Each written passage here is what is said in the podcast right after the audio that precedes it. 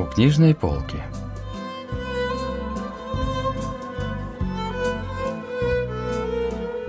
Рассказ «Повседневные нужды» писательницы Ян Гвича.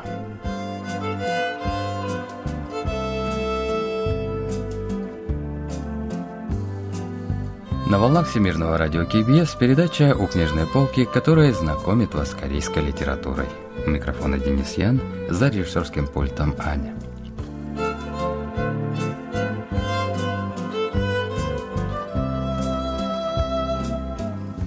Рассказ писательницы Ян Гиджа «Повседневные нужды» был опубликован в 1987 году в составе сборника из 11 рассказов «Люди из района Вунмидон».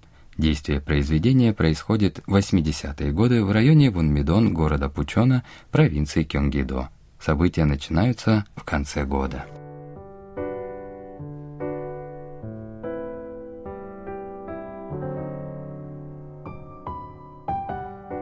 Как и любое дело, все начиналось несерьезно. Название магазин риса Кимпо просто поменялось на супермаркет Кимпо. Мужчина по имени Кёнхо, владелец этого самого магазина, раньше занимался доставкой риса и угольных брикетов для всего 23-го микрорайона и, видимо, скопил приличную сумму. Он снес соседнее пустующее помещение и расширил свой магазин. Когда магазин риса Кимпо превратился в супермаркет Кимпо, его полки, разумеется, заполнили всевозможные бытовые товары, как и подобает такой вывеске. В одной стороне магазина продавались рис и злаки, в другой стороне был мини-супермаркет, а в пустом углу перед магазином высились ряды угольных брикетов, отчего магазин выглядел настолько внушительно, что жители района только дивились явному успеху магазина риса Кимпо. Амбициозные супруги перебрали столицу из горной деревни в провинции Чунчондо, скопив деньги наемным трудом, и четыре года назад открыли в районе Вонмидон собственный достойный магазин. Вначале они всего лишь торговали рисом из родной местности, однако оба были в работе настолько упорными и добросовестными, что уже в следующем году расширили дело до доставки угольных брикетов. Вот почему в день открытия супермаркета Кимпо многие специально пришли купить пачку печенья или хотя бы упаковку соевого творога тубу, чтобы поддержать трудолюбивых супругов в их новом начинании.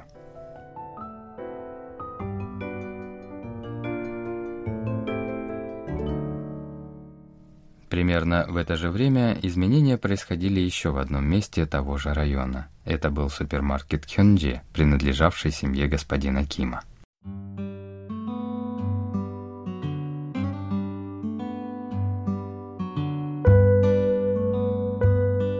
Жительницы района Вонмидон видели своими глазами, как господин Ким, хозяин супермаркета Хёнджи, выкладывал сотни угольных брикетов перед своим магазином. Кроме того, они видели, как в палатке при входе в супермаркет Хёнджи, которая выполняла роль простенького склада, теперь лежали рассортированные упаковки риса и разных зерновых, а рядом шумно работала зерночистительная машина, отсеивающая камни.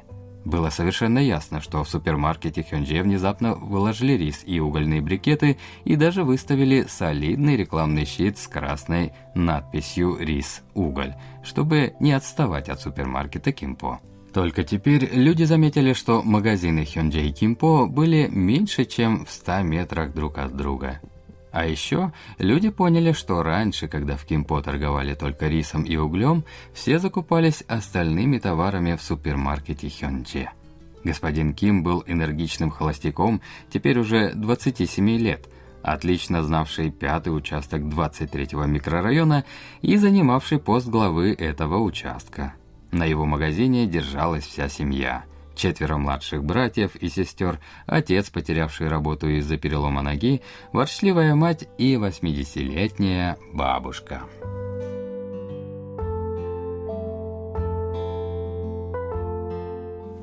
Некоторые жители района считали, что господин Ким совершает ошибку, продавая в своем магазине рис и угольные брикеты.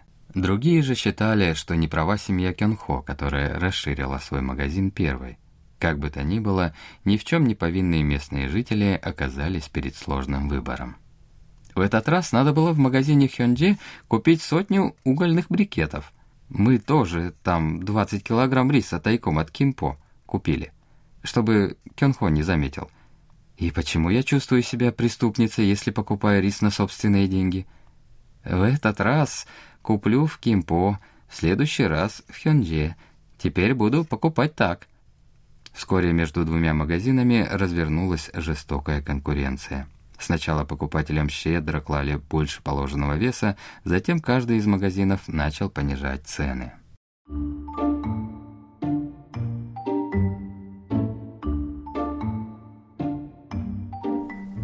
«Неужели тебе продали столько соевых ростков всего за 200 вон?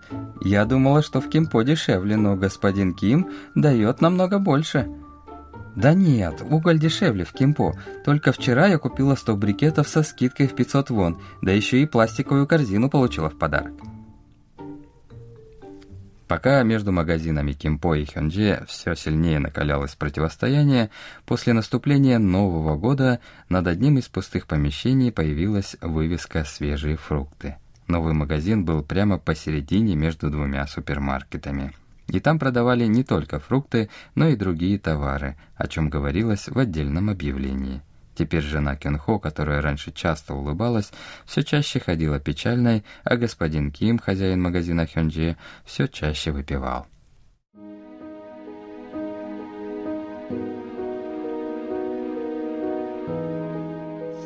Через несколько дней по всей округе разлетелись слухи о том, что семья Кёнхо и господин Ким из магазина Хёнджи договорились о перемирии и действительно, цены на товары в обоих магазинах сравнялись, а весы отмеряли одинаково точно.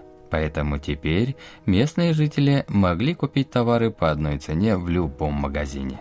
Никто не говорил вслух, но местные женщины ощущали на душе разочарование.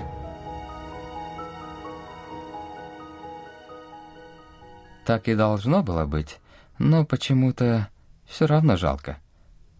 Кроме того, оба супермаркета сильно снизили цены на те товары, которые продавались в новом магазине. Тогда хозяин последнего убрал объявление о продаже остальных продуктов, то есть решил продавать только фрукты. Но господин Ким из супермаркета Хёнджи не останавливался. Он начал продавать фрукты по сниженным ценам и даже не скупился на рекламу магазина Кимпо.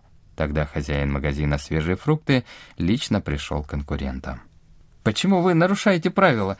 Цены всем известны. Зачем вы банкротите мое дело, продавая товары по оптовым ценам? Почему вы не даете мне работать?» Но Кенхо так просто не сдавался. «Что же криминального в том, чтобы покупать дешево и продавать дешево? Что вы вообще несете?» «Да вы просто жадные негодяи! Почему вы так возненавидели меня? Зачем хотите меня задушить?»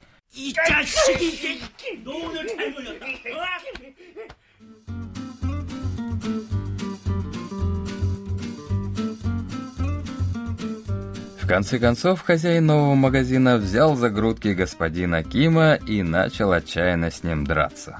Но из-за небольшого телосложения он с самого начала не годился в сопернике господину Киму, поэтому тот с легкостью отбросил его, несмотря на старательное нападение. «Никому не позволю разрушить мой магазин. Слишком уж тяжело я жил. Даже и не мечтайте!» — выкрикнул господин Ким.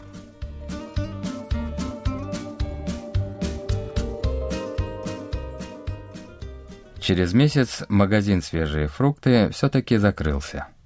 Местные жители долго обсуждали это событие. Кто-то посчитал местных торговцев слишком жестокими, кто-то, наоборот, вставал на их сторону. Вот что говорит об описанной ситуации литературный критик Чон Сойон. 작품의 제목이 일용할 양식인데 제목이 내용을 잘 압축해서 담고 있습니다. Когда в округе появился посторонний человек, открывший магазин свежие фрукты, хозяева двух супермаркетов организовали что-то вроде сговора. Местные жители принимали разные стороны, но пока между собой соперничали три магазина, они могли пользоваться разными привилегиями. Эта ситуация описана в произведении с легкой непринужденностью, однако на самом деле реальность тех лет была крайне печальной и отчаянной. Что стало с хозяином магазина свежих фруктов после ухода из этого района? Устроиться в Сеуле было еще сложнее, поэтому он наверняка уехал еще дальше.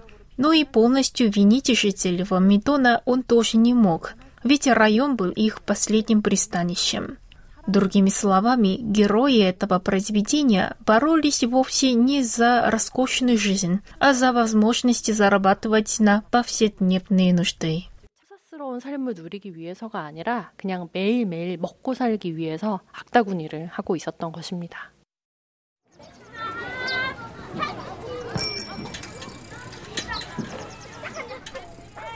После долгой зимы, наконец, настала весна. На улицах района Вонмидон гуляли дети, женщины тоже собирались вместе, чтобы поболтать. Из местного агентства недвижимости вышла довольная хозяйка. Остальные женщины заинтересовались, почему она так улыбается. Помещение бывшего магазина «Свежие фрукты» только что ушло. Как раз заключила контракт. Правда, теперь семье Щине, наверное, придется несладко. «Почему это?» Нам придется несладко. Неужели там будет магазин радиотоваров? Говорят, это пока не точно. Еще собираются поспрашивать в разных местах.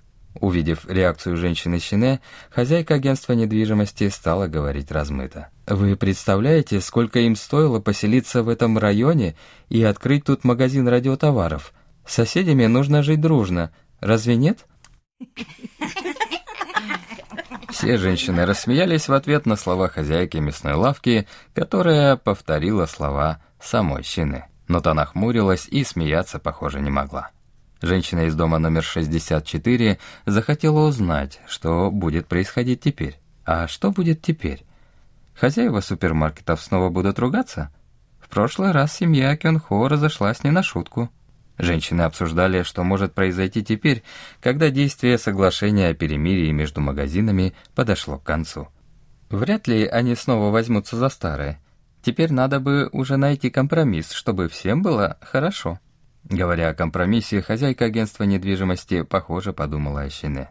Да разве господин Ким так просто опустит руки? Если в районе будут два одинаковых магазина, в итоге разорятся оба – по словам Щене, остальные женщины поняли, что она изменила свое мнение на прямо противоположное и теперь старалась говорить осторожно.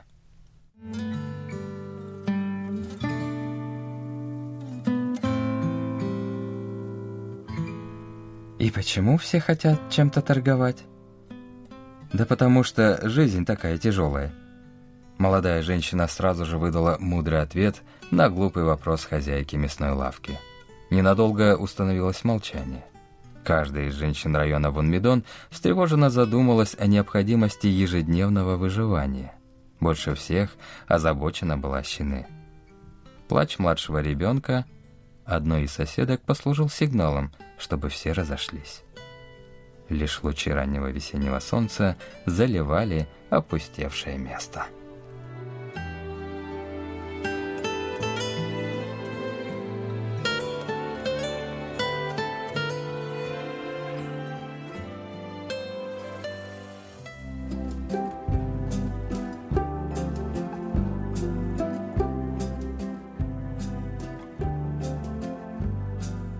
На этом мы заканчиваем рассказ о произведении «Повседневные нужды» писательницы Ян Гиджа.